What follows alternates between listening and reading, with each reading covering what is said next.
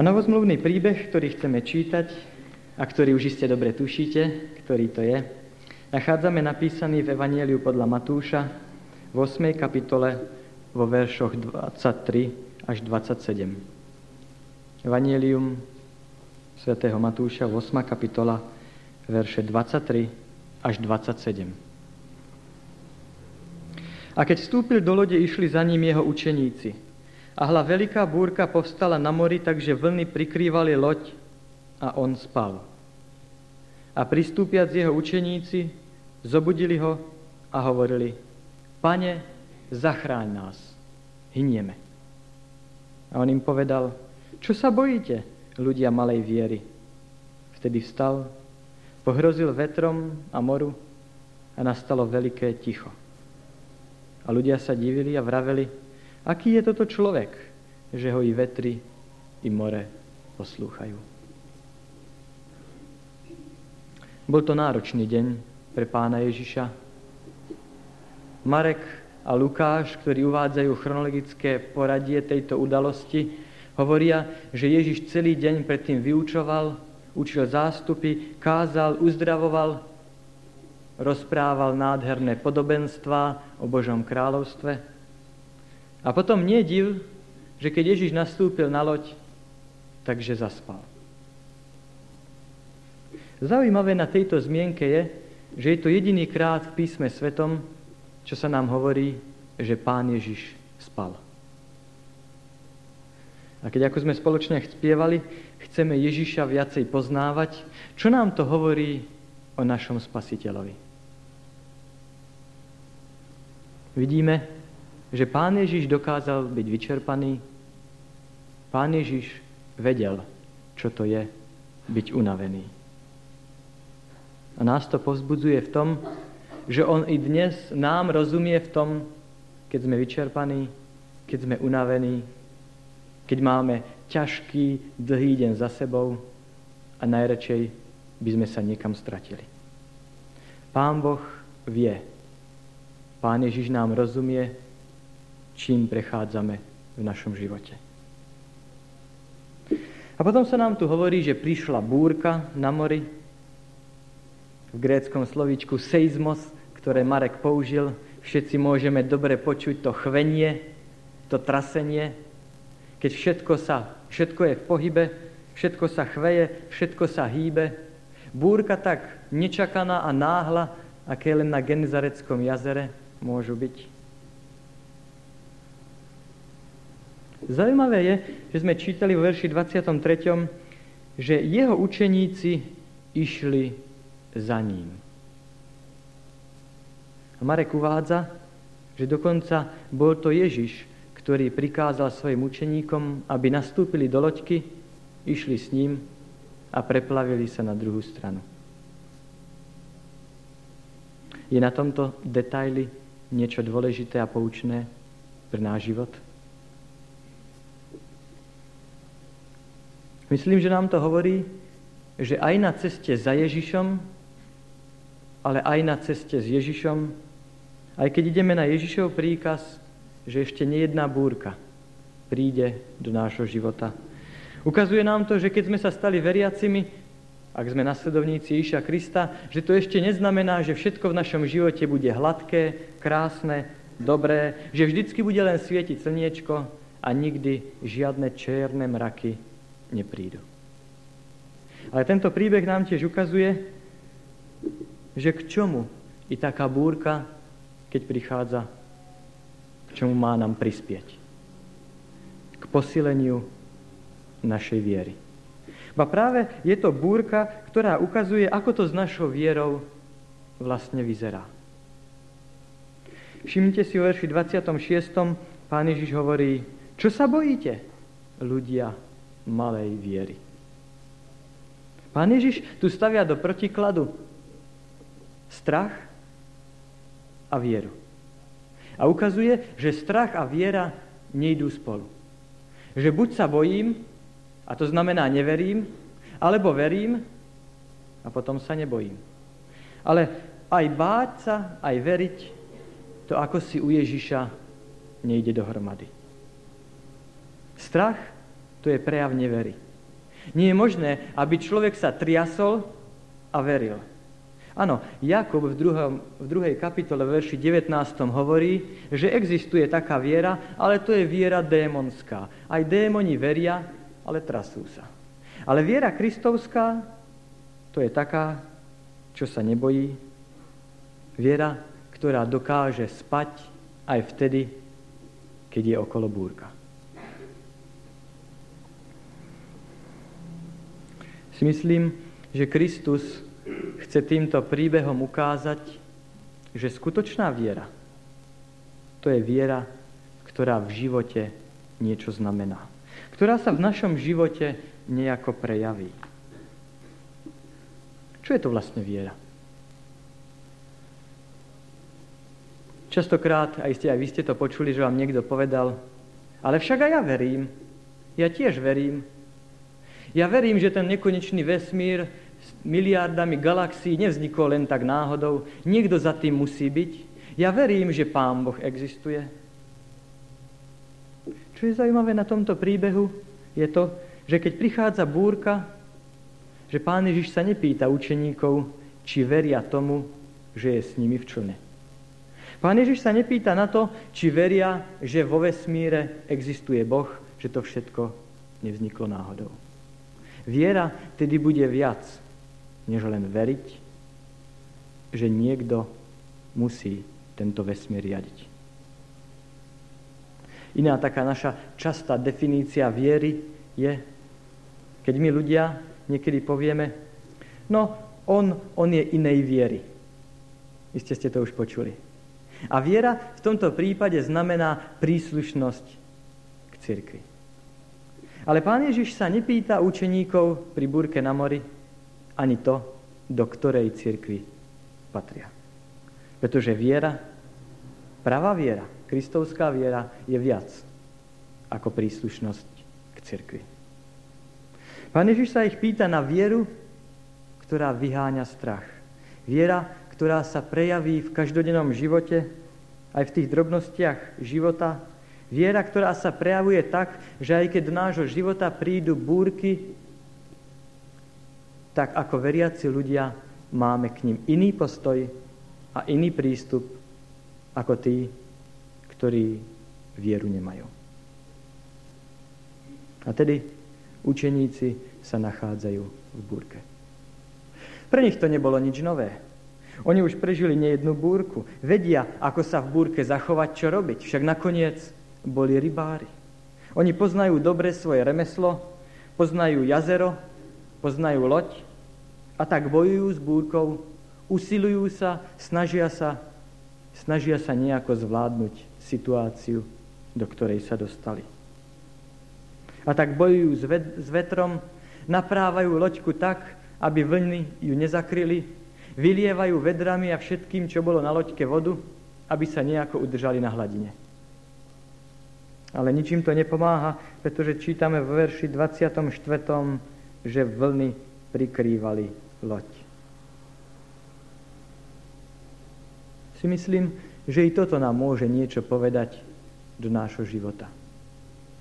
Uvedomme si, že učeníci to neboli žiadni diletanti. Učeníci to boli odborníci, majstri na to, ako zvládnuť búrku. Oni už v živote niečo preskákali, oni už niečo zvládli, nejakú tú búrku prežili. A napriek tomu si uvedomujú, že sami si neporadia. Aj napriek tomu, že vo svojom živote sme možno už všeličo prestáli, všeličo prežili, Pán Boh chce, aby sme prežili aj ten pocit, že si uvedomíme, že napriek tomu, že niekedy sa nám darilo, v živote si so všetkým neporadíme. Aby sme si uvedomili ako učeníci v tejto chvíli, že bez Ježiša si neporadia, že bez Ježiša sú stratení. A tak vtedy, keď učeníci prišli na koniec svojich síl, keď už vidia, že sami nič nezmôžu, vtedy sa obracajú na Ježiša, vtedy ho hľadajú, vtedy si spomenuli, že na čí príkaz vlastne sa vydali na plavbu Vtedy si spomenú na Ježiša a čo mu povedia? Čo by ste povedali vy, alebo čo by som povedal ja, najpravdepodobnejšie, keby sme boli v takejto situácii? Ja si myslím, že väčšina z nás by povedala: Pane, pomôž nám. Nechcel by som slovíčkáriť, ale myslím si, že medzi tým Pane, pomôž nám a Pane, zachrán nás, že je podstatný veľký rozdiel. Pretože kým učeníci neprišli na koniec svojich síl, tak sa sami snažili, sami bojovali, sami sa snažili búrku zvládnuť, robili, čo mohli. Ale potom, keď prišli na koniec svojich síl, keď prišli na koniec toho, čo sami môžu urobiť, tak hovoria: Pane, zachráň nás. A nikto nepríde k Ježišovi, kým nepríde na koniec svojich síl. Kým si neuvedomí, že sám bez Ježiša si v živote neporadí. A to na začiatku svojho kresťanského života alebo na začiatku každého dňa. Kým si neuvedomíme, že sami nič nezmôžeme, nikto z nás opravdovo skutočne k Ježišovi nepríde. Keby učeníci boli povedali: Pane, pomôž nám, to by bolo znamenalo, že ešte niečo dokážu. Že ešte neprišli na koniec svojich síl. To by znamenalo, že by povedali: Vieš, Pane, ešte potrebujeme dve ruky. Akurát dve ruky nám tu chýbajú, nože zober nejaké vedro a pomôž nám vylievať vodu z člnka. Možno, že to spolu nejako zvládneme. Pretože čo to znamená, keď povieme slovo pomôcť?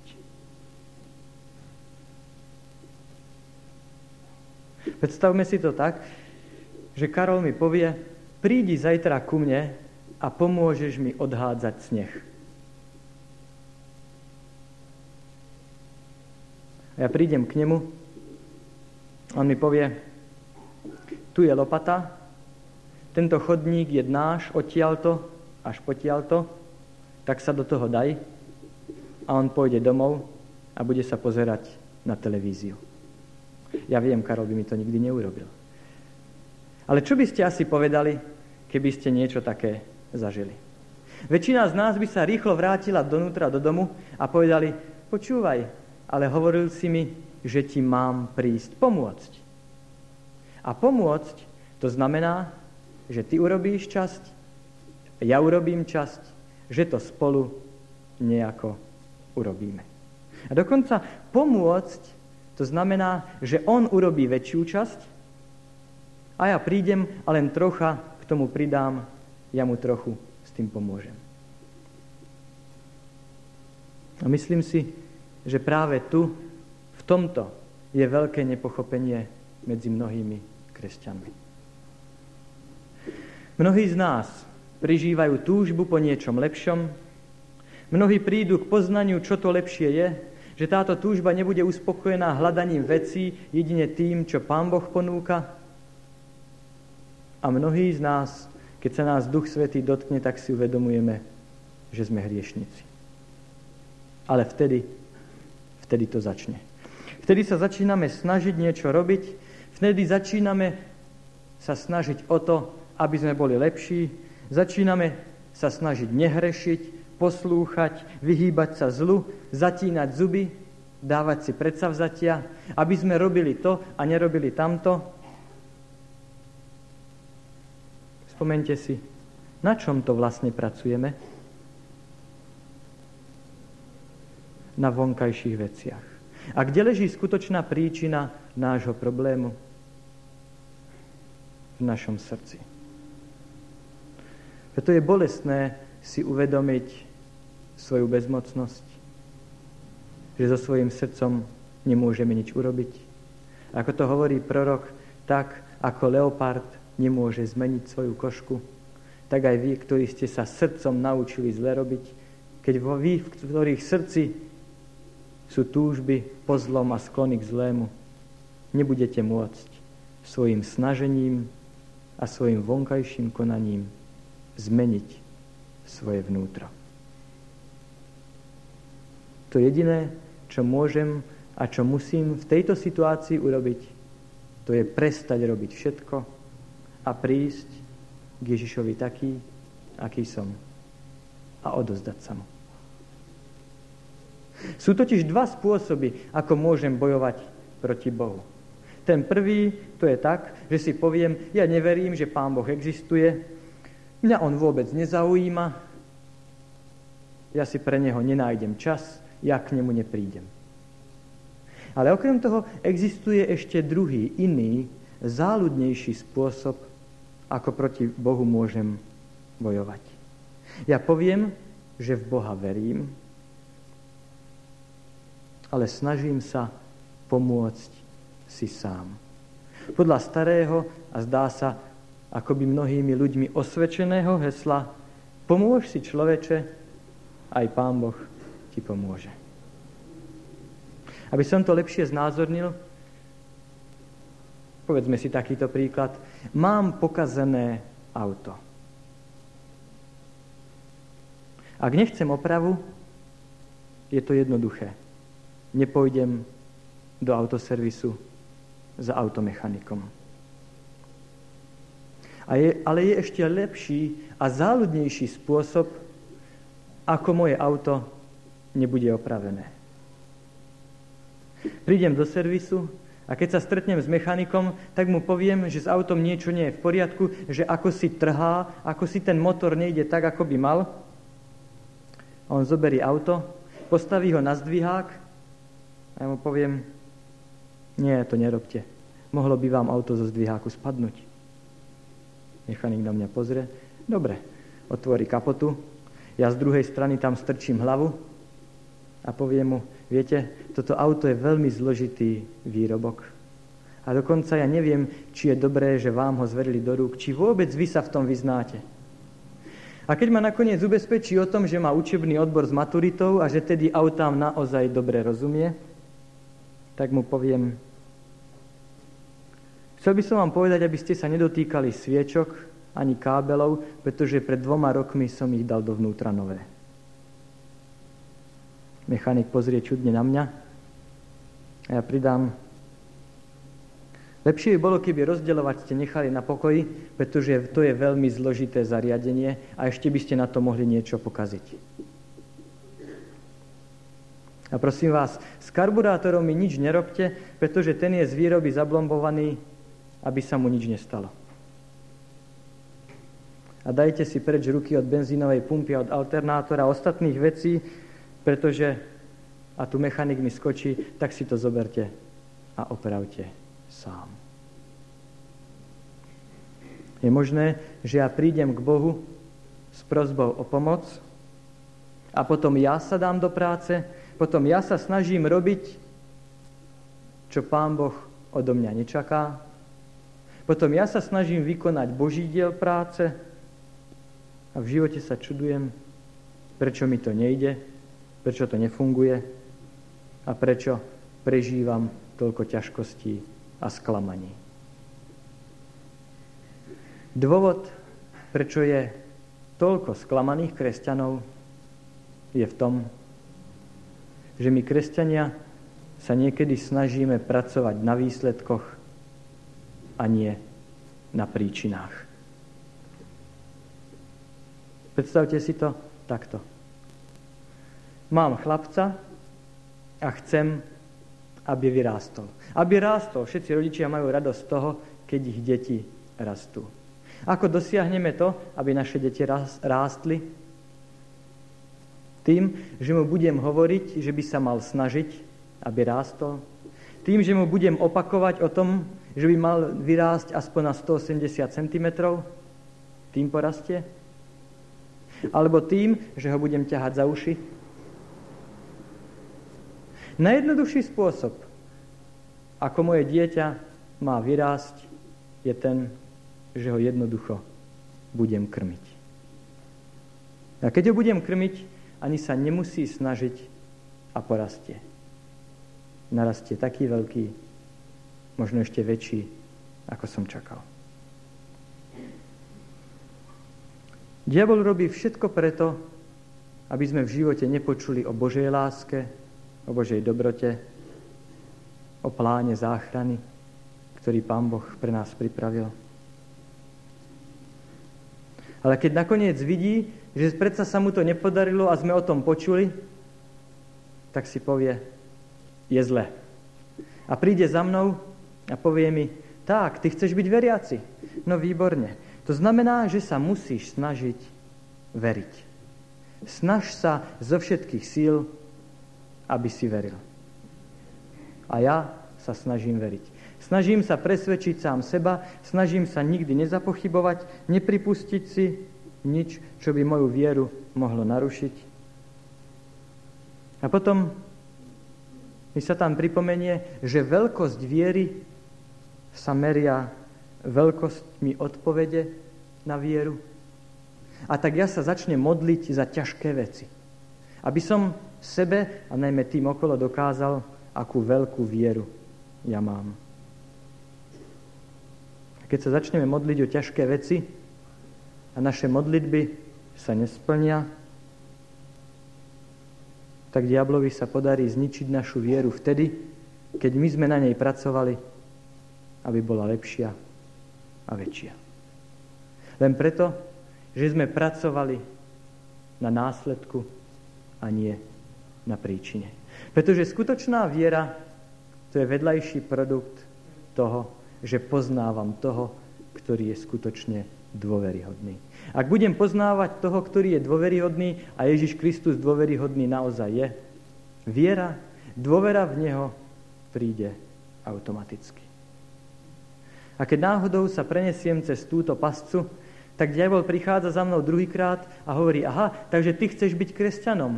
To znamená, že musíš byť dobrý. To znamená, že musíš byť iný ako tí ostatní. To znamená, že by si sa mal odovzdať. A tu sme pri našom piatom kroku a väčšina z nás to chápi, chápe, že sa má odovzdať, že sa má vzdať určitých vecí. A tak si povieme, ja sa už nebudem chovať tak, ako som sa choval predtým, ja už nebudem hovoriť tak, ako som hovoril predtým, dám si pozor, aby som si s tamtou nič nezačal, alebo dám si pozor, aby som si s tým nič nezačala. Niekto cíti, že asi bolo dobré, keby prestal piť, iný, že by nemal fajčiť. A tak často bojujeme o to, aby sme sa vzdali vecí. A potom ako to dopadne? V predchádzajúcich večeroch sme si to už niekoľkokrát hovorili. Ako to dopadne, záleží od toho, akú silnú vôľu máme.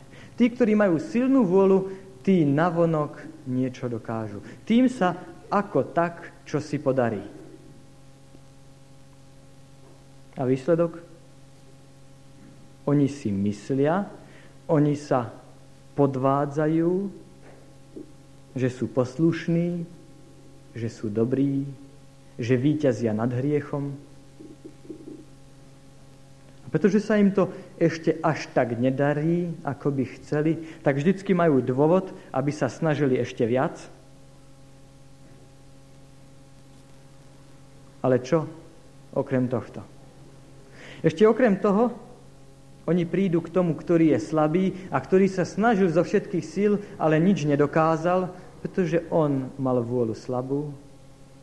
A oni mu hovoria, že on sa asi vôbec nesnažil, že by sa mal snažiť viac a že tedy, keď sa nesnaží, asi vôbec nie je kresťanom a že tedy určite bude zatratený. Pretože keby sa naozaj snažil, tak v jeho živote by to inak vypadalo.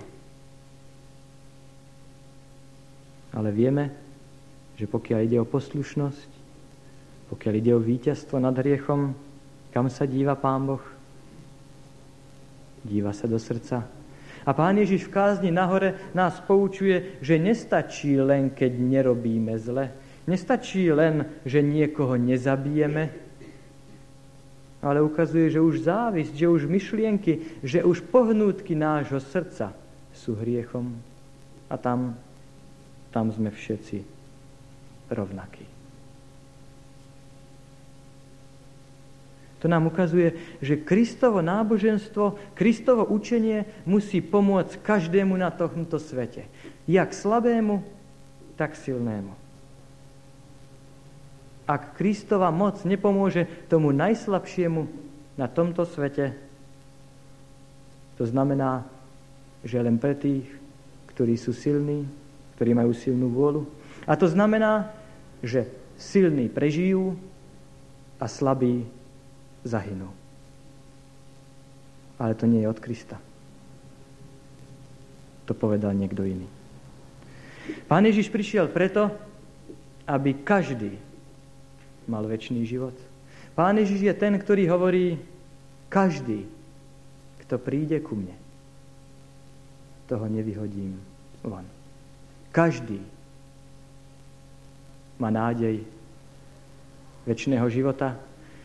Každému znejú jeho slova, poďte ku mne všetci. Pre každého platia, idem, aby som vám prihotovil miesto. Každý môže mať istotu, že Pán Ježiš dnes pre neho pripravuje miesto. Ale my ľudia častokrát dopadneme tak biedne, len preto, že pracujeme na výsledkoch a nie na príčine. My bojujeme a snažíme sa, robíme všetko preto, aby sme sa vzdali vecí. Aby sme robili tamto, alebo nerobili oné, ale odovzdať sa, skutočné odovzdanie, to je pravý opak. Odovzdať sa, to znamená vzdať sa i myšlienky, že by som niečo mohol so svojím stavom urobiť, že by som niečo mohol urobiť so svojimi hriechmi, so svojimi hriešnými sklonmi či hriešnými vonkajšími prejavmi bez Ježiša Krista. Odovzdať sa znamená odovzdať sa, to jest seba samého. Odovzdať Ježišovi seba. To znamená prísť taký, aký som, k Pánovi Ježišovi v úplnej bezmocnosti a dovoliť mu, aby on zmenil moje srdce. A ako bude zmenené moje srdce? To sa zmení len vtedy, keď k nemu budem každý deň prichádzať. A podľa druhej Korinťským tri osemnásť meníme sa podľa toho, na čo sa pozeráme. Moje srdce sa zmení len vtedy, keď každý deň sa budem dívať na osobu a život Pána Ježiša Krista. Ak budem jeho spoznávať, ak budem hľadať spoločenstvo s ním, ak budem hľadať vzťah s ním, ktorý bol porušený, narušený a ktorý je príčinou všetkých mojich problémov, tak to všetko ostatné sa automaticky vyrieši.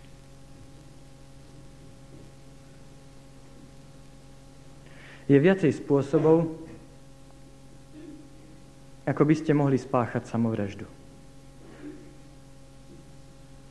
Môžete sa predávkovať liekami, napríklad.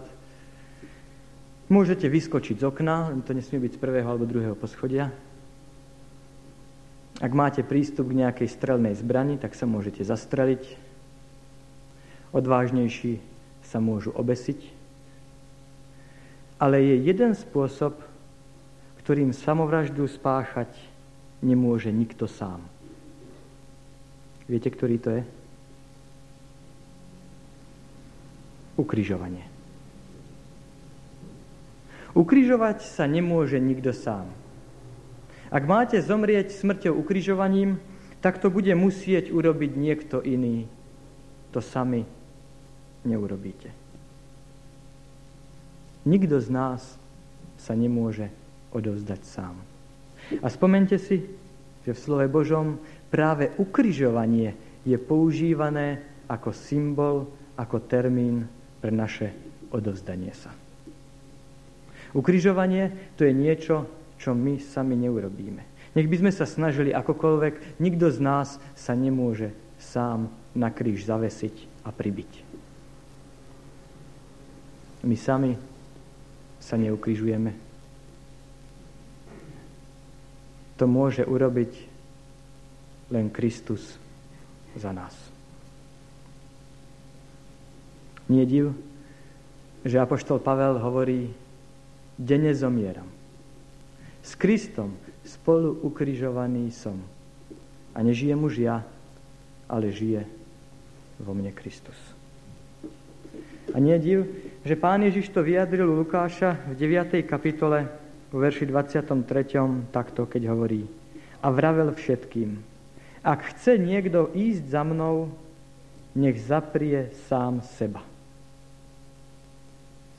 Čo to znamená zaprieť sám seba? Zaprieť to, čo by rád robil? Možno. Ale predovšetkým nech zaprie, nech zaženie myšlienku, že by sám niečo dokázal urobiť. Nech vezme svoj kríž. Nech sa odovzdá. Nech je ukrižovaný, a to nespraví sám. Na začiatku svojho kresťanského života? Určite. Ak Ježišovi máme prísť, tak vtedy určite.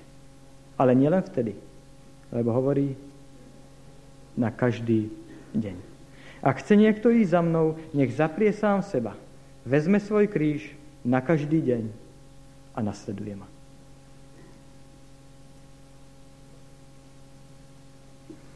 Sú dva texty v písme Svetom, ktoré je potrebné poznať, ak chcete vedieť, ako Pán Boh zachraňuje nás ľudí. Ján, pätnásta kapitola, Evanjelium podľa Jána, pätnásta kapitola, verš piaty. Bezo mňa nemôžete nič robiť. Koľko môžeme urobiť bez Krista? Čo sa týka srdca, čo sa týka vnútrajšku, na čo Pán Boh hladí? Nič. Lebo bezo mňa nemôžete nič robiť. A ten druhý text, Filipenom, štvrtá kapitola, verš trinásty. Všetko vládzem v tom, ktorý ma posilňuje v Kristovi. Koľko môžem urobiť v Kristovi? Všetko. Ak je toto pravda, dajte tieto dva verše spolu. A to znamená, ak bez neho nemôžem urobiť nič a ak s ním môžem všetko, potom mojou jedinou starosťou by malo byť prísť k nemu, byť v Kristovi, jeho poznávať, budovať ten vzťah, ktorý bol narušený, budovať ten vzťah, ktorého porušenie je základom všetkých mojich problémov. Nie je to jednoduché, nie je to jasné, nie je to logické. A potom každý, kto príde k Ježišovi Kristovi, či už je slabý, alebo či je silný, potom môže všetko. A slabý dokáže to, čo by sám nikdy nedokázal, a silný nemá byť na čo pyšný, pretože on nedokázal nič. Silný vie, že on nič nespravil, ale že to všetko urobil Ježiš. A preto všetko, čo ja môžem urobiť, to je prísť k Ježišovi Kristovi, prísť na každý deň a pri Ježišovi Kristovi zostať. Skúsme si to zapamätať, aby sme vo svojom živote sa nesnažili pracovať na tom, aby sme rástli tým, že sa budeme snažiť rásť, že sa budeme ťahať za šnúrky hore, a že sa budeme pracovať, že budeme sa snažiť pracovať na tom, čo nám nepomôže. U Lukáša v trinástej kapitole v verši dvadsiatom piatom a šiestom sa nám hovorí o tom, že jedného dňa k nebeskému mestu prídu dve skupiny ľudí.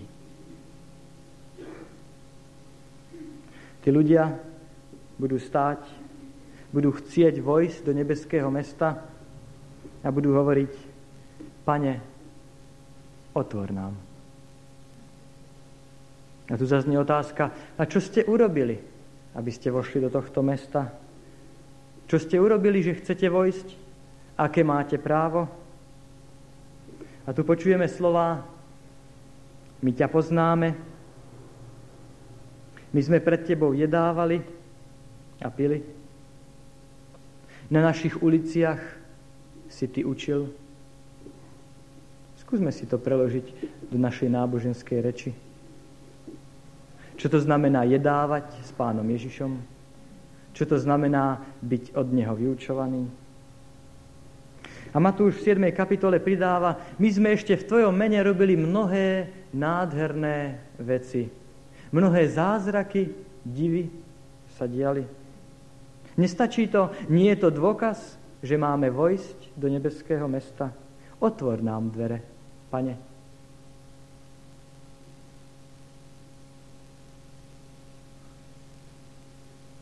Počujete to, čo títo ľudia hovoria? My sme robili veľa krásnych vecí. My sme to a to dokázali. My sme v poriadku. S nami je všetko tak, ako to má byť. A preto máme právo, aby sme tam boli. Ale my sa tu nepočíta. A tak znejú slova: odídite, nepoznám vás. Potom je tu aj druhá skupina ľudí zo všetkých národov, jazykov, pokolení. A keď ich sa spýtajú, čo ste urobili, aby ste sem vstúpili? Aké právo máte, aby ste tu boli? Tak počujeme: O, ja som neurobil nič, čím by som si to zaslúžil. Ja som hriešnik, úplne závislý na milosti Ježiša Krista. Ja som bol v otroctve, ja som bol v tme, nikto mi nemohol pomôcť. Nech by som sa bol snažil seba viac. Ale jedine Ježiš Kristus ma trvale oslobodil. Ja som bol taký chudobný, že jedine Ježiš Kristus mi mohol dať svoje bohatstvo. Bol som taký slepý, že jedine on mohol otvoriť moje oči. Bol som taký nahý, že nikto ma nemohol odiať, len Ježiš Kristus.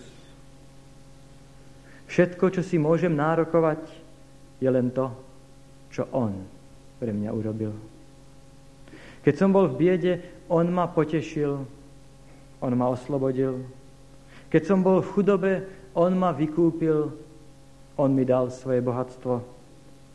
Keď som bol v slepote, on otvoril moje oči. On mi ukázal cestu a on ma viedol po nej. Keď som bol nahý, on mi dal toto rúcho jeho spravodlivosti, ktoré mám na sebe. Všetko, čo môžem predložiť, je to, čo on mi dal. Všetko, čo môžem predložiť, je to, čo on pre mňa urobil. Nič iné nemám, mám len to, čo som dostal od neho. A tu zaznie hlas: poďte, požehnaný môjho otca, a vládnite dedične kráľovstvom vám pripraveným od založenia sveta. Nechcel by som patriť k skupine, ktorá bude počuť smutné slová: nepoznám vás. Chcel by som sa preto rozhodnúť Ježiša Krista poznávať. Poznávať ho zajtra, poznávať ho napozajtra, poznávať ho každý deň môjho života, pokiaľ budem živý, alebo pokiaľ on nepríde. Chcel by som ho poznávať a dovoliť mu, aby on sa mňa dotkol, aby on svoje dielo, ktoré vo mne započal tým, že vo mne vzbudil túžbu po niečom lepšom, že mi dal poznať svoju lásku a moju, moju hriešnosť, aby to dielo, ktoré on započal, aj dokončil. Chcel by som tak žiť, aby som nežil už ja, ale aby on žil vo mne. Preto by som ho chcel poprosiť, aby on ovládal môj život stále viac a viac. Preto by som sa dnes večer chcel pripojiť k učeníkom, ktorí na konci svojich síl volali: Pane, zachráň nás. Pane, zachráň nás. Nepridáte sa? Povstaňme.